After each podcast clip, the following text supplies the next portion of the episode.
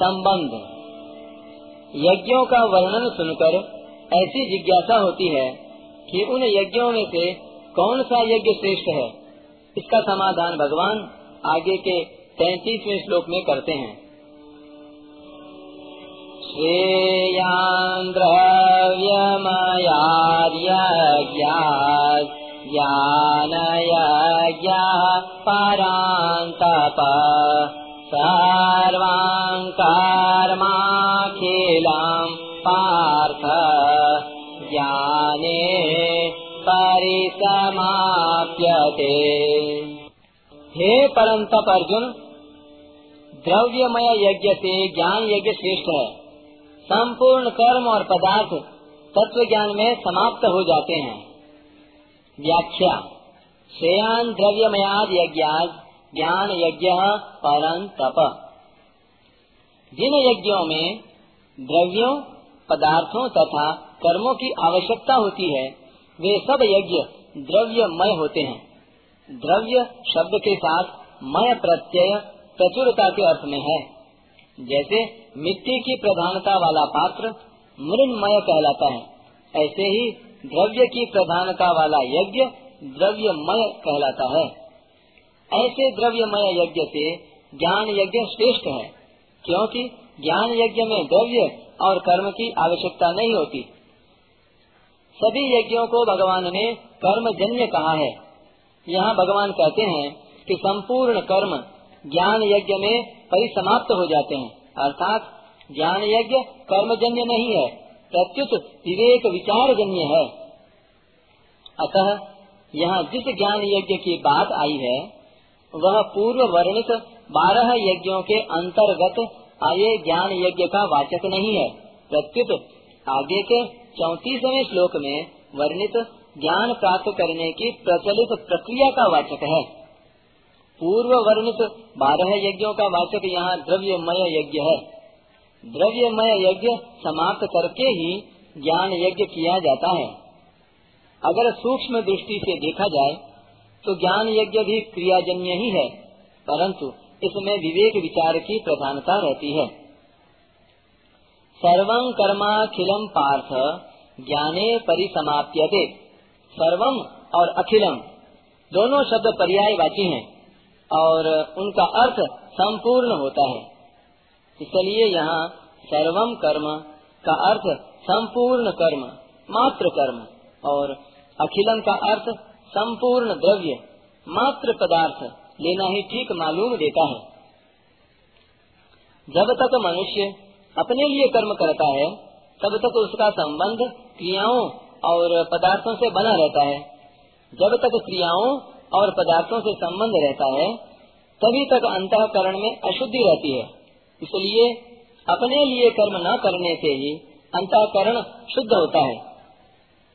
अंतःकरण में 3 दोष रहते हैं: मल, विक्षेप और आवरण, अर्थात संचित पाप, चित्त की चंचलता और अज्ञान।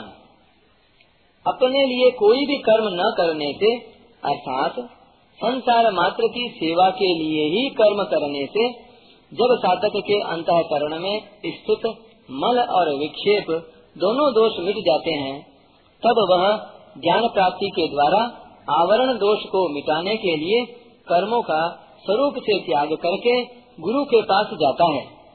उस समय वह कर्मों और पदार्थों से ऊंचा उठ जाता है, अर्थात कर्म और पदार्थ उसके लक्ष्य नहीं रहते, प्रत्युत एक चिन्मय तत्व ही उसका लक्ष्य रहता है। यही संपूर्ण कर्मों और पदार्थों का तत्व ज्ञान में समाप्त होना है। ज्ञान प्राप्ति की प्रचलित प्रक्रिया। शास्त्रों में ज्ञान प्राप्ति के 8 अंतरंग साधन कहे गए हैं।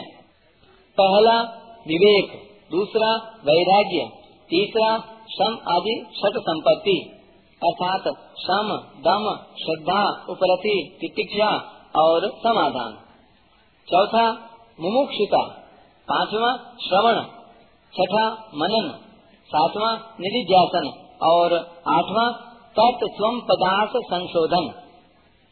इनमें पहला साधन विवेक है। सत और असत को अलग अलग जानना विवेक कहलाता है।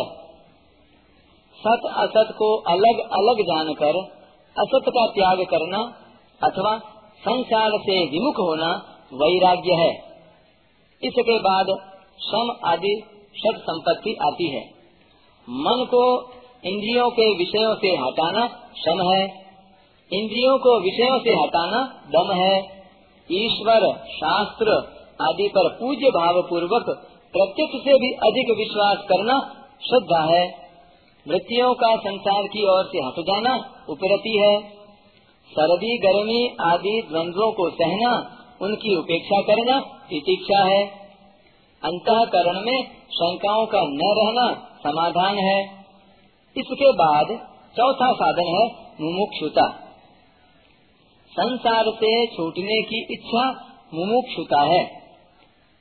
मुमुक्षुता जागृत होने के बाद साधक पदार्थों और कर्मों का स्वरूप से त्याग करके श्रोत्रिय और ब्रह्मनिष्ठ गुरु के पास जाता है।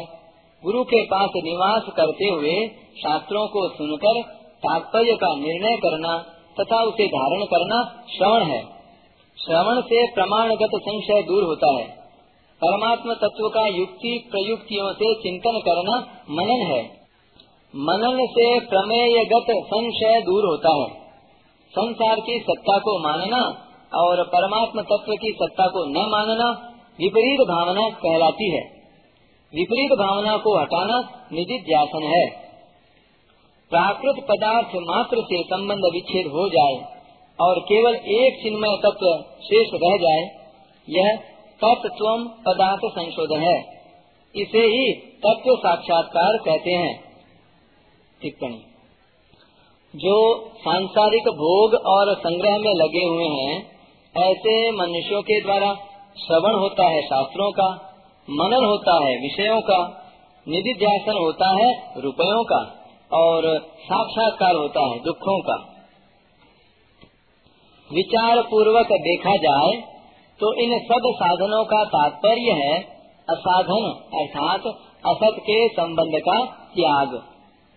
वस्तु अपने लिए नहीं होती, पर त्याग का परिणाम तत्व साक्षात्कार अपने लिए होता है।